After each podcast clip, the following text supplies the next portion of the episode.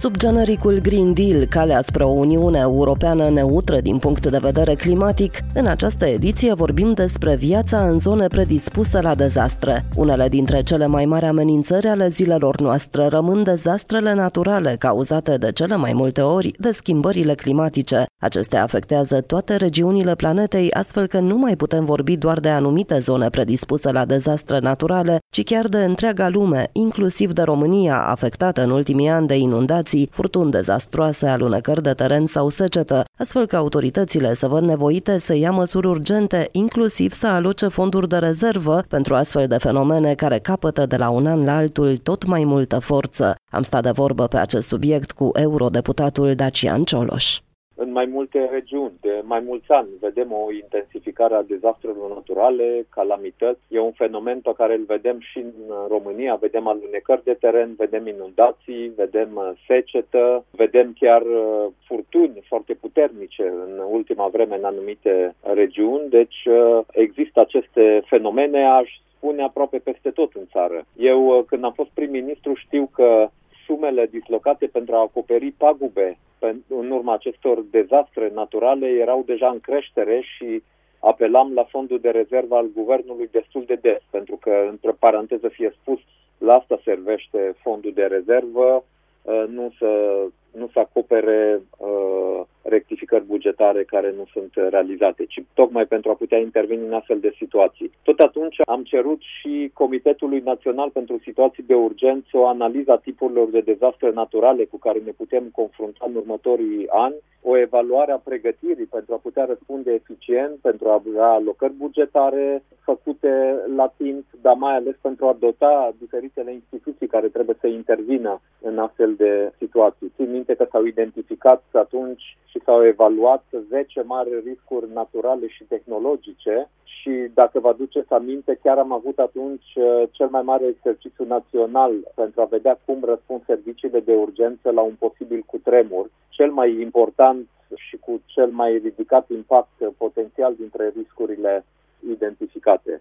De altfel, în România, dacă țină bine minte cifra, mai mult de două treimi din populație trăiește în zone cu risc de cutremure, în special în estul țării, dar și centrul țării, un pic și sud, evident București, mai puțin vestul. Vestul țării e mai uh, protejat. Pe lângă cu tremure vă spuneam că avem și alte tipuri de, de dezastre, inundații, secetă, vânturi puternice și așa mai departe. Și suntem pregătiți, sunt pregătite serviciile de urgență, autoritățile să facă față unor astfel de situații? Ce credeți? Dotările contează foarte mult pregătirea celor care trebuie să intervină, deci capacitatea lor de reacție. În ultimii ani s-au achiziționat destul de multe dotări la Departamentul pentru Situații de Urgență din fonduri europene. Am văzut de altfel oameni din departament intervenind inclusiv în alte părți din Europa, pentru că între timp s-a creat și o structură de cooperare europeană între statele membre ale Uniunii Europene care pun la dispoziție fiecare anumite resurse care să poată să fie mobilizate rapid în caz de nevoie. Ați văzut că atunci când în diferite state membre apar astfel de dezastre naturale cu impact major, care de multe ori depășesc capacitatea de intervenție a autorităților din statul membru respectiv, sunt chemate în ajutorul unități și din alte state membre. Și deci asta vreau să spun că deja gândim răspunsul la astfel de dezastre la nivel european, nu doar la nivel uh, național, așa cum a fost și cazul pandemiei de COVID, care e tot o formă de dezastru natural. Multe dintre fenomenele din zilele noastre, de la valurile de caniculă până la secetă, incendii, inundații sau alunecări de teren, sunt produse de impactul uman asupra mediului înconjurător, arată specialiștii grupului interguvernamental pentru schimbări climatice, o organizație a Națiunilor Unite care studiază schimbările climatice cauzate de oameni. Iar pentru ca aceste fenomene extreme să nu pună stăpânire pe viața noastră de zi cu zi, este nevoie urgent de soluții, de o legislație care să fie cât se poate de severă cu cei ale căror interese individuale sau de grup determină schimbări climatice irreversibile, consideră Tiberiu Chiricheș, directorul executiv al ProPark, Fundația pentru Arii Protejate.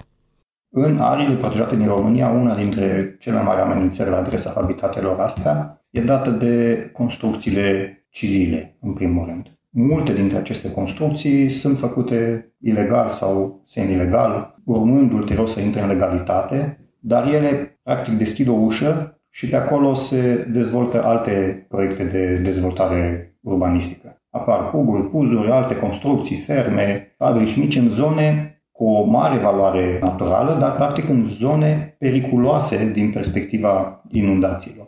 Odată ce s-au făcut uh, aceste construcții, oamenii se obișnuiesc cu ele și acum cu schimbările climatice, frecvența ploilor, furtunilor, cantitatea de apă este mai mare în fiecare an și presiunea la adresa lucrărilor de infrastructură este mult mai mare. Și vedem deseori la televizor aceste zone inundate și considerăm că este un dezastru natural, dar de fapt Uităm că mai de mult cineva a construit într-o zonă care, de fapt, trebuia să se protejeze mai degrabă natura din zone umede decât să se construiască ceva acolo. Soluția ar fi o intransigență mai mare. Noi, în general, societatea umană, suntem bivalenți în ceea ce privește interesul public. Odată ne gândim la interesul de grup, dar cu aceeași măsură ne gândim și la interesul individului. Și atunci ne aflăm în situația asta. Vine un om, își face o casă semi-legalitate, că nu a știut, că acolo a avut el moștenire, că acolo a avut drum sau... Și atunci toată societatea ia parte omului, mă, săracul om, a investit toți banii aici. Nu vrem să-l distrugem cum ar veni. Dar poate că asta trebuie să facem. Să tăiem carne vie din primul pas. Pentru că după aceea, peste 50 de ani, nu mai poți să vii să dai înapoi când acolo sunt dezvoltări foarte mari. Eu cred că aici, la primul pas, ar trebui să fim mai, mai puțin înțelegători eu aș prefera ca statul să aibă un fond de urgență și rezerve să despăgubească oamenii ăștia, dar să, să, să oprească aceste dezvoltări în zone umede. Pentru că mai târziu o să fim cumva de-a dreptul devastați când o să vedem politicieni în cizme de cauciuc mergând prin niște sate cu oameni nevinovați, casa acoperită de apă și o să asistăm la dezastrele astea. Și nu știm de unde a început. Păi de aici a început. Pentru că cineva odată a început să construiască acolo unde era pericol.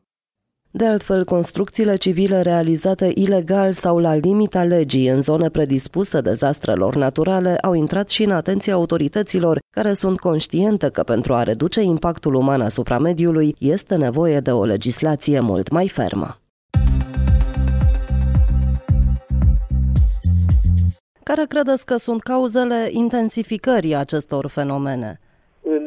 Parlamentul European am cerut încă din 2021 Comisiei Europene să vină cu analize de risc, cu pregătirea și prevenirea unor astfel de riscuri, mai ales după epidemia COVID, dar și uh, după inundații, incendii pe care le-am văzut în Grecia și Spania. Evoluția fenomenelor meteorologice, în primul rând, schimbările climatice, care, în ciuda unor uh, climatosceptici, sunt o realitate și nu doar în Europa, ci în multe alte locuri din, uh, din lume. De multe ori aceste fenomene sunt amplificate de intervenția umană, atunci când avem, uh, de exemplu, defrișări în anumite zone care tradițional de secole terenuri care sunt acoperite sau au fost acoperite cu păduri. După astfel de despăduriri brutale și masive în anumite regiuni, ceea ce în mod normal ar fi fost o ploaie, chiar dacă mai intensă, absorbită și reținută de, de sol și de vegetația de pe sol, pe un teren în pante mai ales, care a fost uh, defrișat, o astfel de, de ploaie sau de furtună devine un fenomen natural care provoacă dezastre tot omul uh, acționează imprudent și atunci când, de exemplu, construiește în uh, astfel de zone cu risc uh, major. Eu țin minte încă de când eram ministru agriculturii pe Siret, erau inundații aproape în fiecare an după niște ploi mai uh, intense, pentru că pe valea inferioară a râului uh, Siret sunt mai multe localități, mai multe sate, mai multe construcții care se refac în aceleași zone chiar și după inundații, după distrugerea unor construcții, să cer bani de la stat. Statul de multe ori încearcă să ajute pe cei care și-au pierdut locuințele, dar sunt mai multe cazuri când uh, și-au reconstruit locuințele în aceleași zone, tot fără autorizație și după câțiva ani de zile cu aceleași fenomene naturale care revin din nou case distruse. De aceea, cred că, dincolo de măsurile de prevenție, trebuie să modificăm și legislații pentru a fi mult mai ferm cu cei care nu respectă legea autorizației de construcție atunci când construiesc în astfel de zone care sunt uh, cunoscute tradițional cu risc uh, major de astfel de fenomene naturale și de dezastre care urmează acestor fenomene. Schimbările climatice sunt reale, atrag atenția și specialiștii în meteorologie, iar pierderile economice cauzate de dezastrele naturale sunt de ordinul miliardelor de euro. Cum ne adaptăm, ce soluții avem și cum trebuie să trăim totuși în zone predispuse dezastrelor? Răspunsul a venit pentru Radio 24 de la Daniele Spițichino, inginer și cercetător la Institutul Superior pentru Protecția și Cercetarea Mediului din Italia. Ci sono due approcci fondamentali. Există două abordări fundamentale. Pe de o parte, cu siguranță, partea de urbanizare presupune o lipsă de consum în teren și reînverzirea anumitor arii teritoriale. Pe de altă parte, din punct de vedere al atenuării pagubelor, trebuie să facem două lucruri. Trebuie să realizăm anumite intervenții structurale care ne pot ajuta să reducem aceste fenomene asupra teritoriilor, eventual bazate pe soluții naturale, deci nu foarte impactante pentru mediu, dar care să ofere spațiu și capacitatea de a face față acestor evenimente, cum ar fi, de exemplu, alocarea de zone cu capacitate de inundații naturale cu compensare. Este cert faptul că preferăm să inundăm un teren agricol, fiind de acord cu fermierul spunându-i, uite, când se întâmplă un eveniment meteorologic nefavorabil, este mai bine ca zona să fie inundată și să vă plătesc despăgubiri, decât să distrugem un oraș. Pe de altă parte, există intervenții numite nestructurale și care privesc întreaga monitorizare, stare de alertă și inclusiv toate acele acțiuni de conștientizare conștientizare și de informare. Dacă sunt un simplu cetățean și am o locuință sau o fabrică într-o zonă inundabilă, în cazul unei alerte meteo și nu numai, trebuie să adopt un comportament specific, gen să fiu precaut în fiecare zi, dar și în cazul unei situații excepționale, adică trebuie să fiu conștient de o alertă meteo. Și vă dau un exemplu. O mașină nu este băgată în garaj în ziua anterioară unui eveniment meteo. Dacă am o fabrică într-o zonă inundabilă, trebuie să adopt o serie întreagă de măsuri pentru a reduce eventualul impact pe care îl poate avea fenomenul meteo asupra activității mele de producție. Tocmai de aceea este necesar să transmit aceste cunoștințe celor mai expuse comunități pentru a ne asigura că efectele daunelor sunt cât mai reduse. Omul trebuie să devină conștient într-o formă sau alta că protejarea naturii și a mediului înconjurător ține de fiecare din noi. Numai așa vom putea preveni fenomene extreme care duc la pierderi economice și, în situațiile mai grave, chiar la pierderi de vieți omenești, este de părere directorul ProParc Tiberiu Chiricheș. Eu cred că societatea nu s-a schimbat, să zic, semnificativ de acum 5.000 de ani. Și noi suntem tot niște animale cu un creier foarte mare și răspundem acelorași stimuli. Există piramida nevoilor, e aceeași. Una dintre nevoile de bază este nevoia de securitate și dacă mai de mult se distrugea natura în ideea asigurării securității societății umane, când era frică de necunoscut, de pădure, de animalele sălbatice, nevoia de a o proteja tot de aici vine. Și pe măsură ce ne vom simți tot mai amenințați de aceste dezastre naturale, vom fi mai grijuli cu natura. Cred că societatea de astăzi este un pic mai atentă la natură, dar eu sunt poate un pic mai cinic, mai sceptic. Cred că nu datorită educației și evoluției noastre ca și societate în asamblei, ci datorită faptului că am început să simțim pe pielea noastră că unele lucruri ne dor. Dacă vedem alunecări de teren și case dărâmate, imediat facem legătura că zicem că acolo au fost păduri odată sau undeva mai sus și s-a tăiat. Automat legăm de acțiunile noastre destructive asupra naturii. Și asta dezvoltă un mecanism de răspuns și nu ne mai simțim în siguranță dacă natura nu este într-o stare de echilibru. Și de aici Într-adevăr, cred că a crescut grija față de natură. Însă, pentru arile protejate din România, suntem într-o situație un pic ingrată. Nu este ca în Olanda. La noi nu vin niște valuri foarte mari să spargă digurile și să inunde orașele. Atunci nu ne prizăm că hai să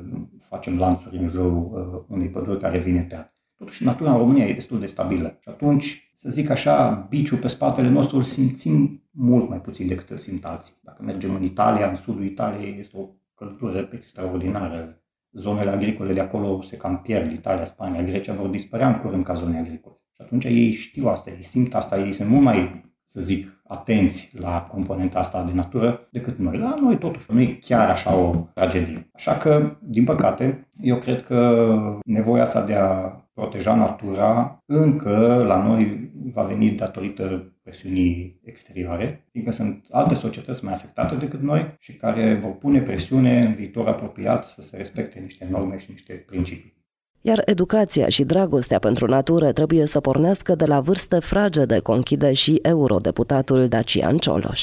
E nevoie în sistemul de educație să îi ajutăm pe copii încă de mici să înțeleagă faptul că a trăi cu natura înseamnă să înțelegi natura. Eu știu că pe vremea când eram eu la școală eram învățați că noi trebuie să ne luptăm cu natura să ne batem cu natura. Și uite, atunci când tăiem copaci, noi ne batem cu natura într-un anumit fel. Atunci când distrugem biodiversitate, noi ne batem cu natura. Atunci când avem o practică agricolă care ține cont de fertilitatea solului, care ține cont de buna gestiune a apei și așa mai departe, atunci căutăm să găsim soluții ca să trăim în armonie cu natura. Și evident, să înțelegem fenomenele naturale, să căutăm pe cât posibil să evităm fenomene extreme și atunci când nu le putem evita, să ne pregătim pentru asta, să putem să le prevenim și uh, mai ales să, să luăm măsurile care ne permit să, să ne protejăm.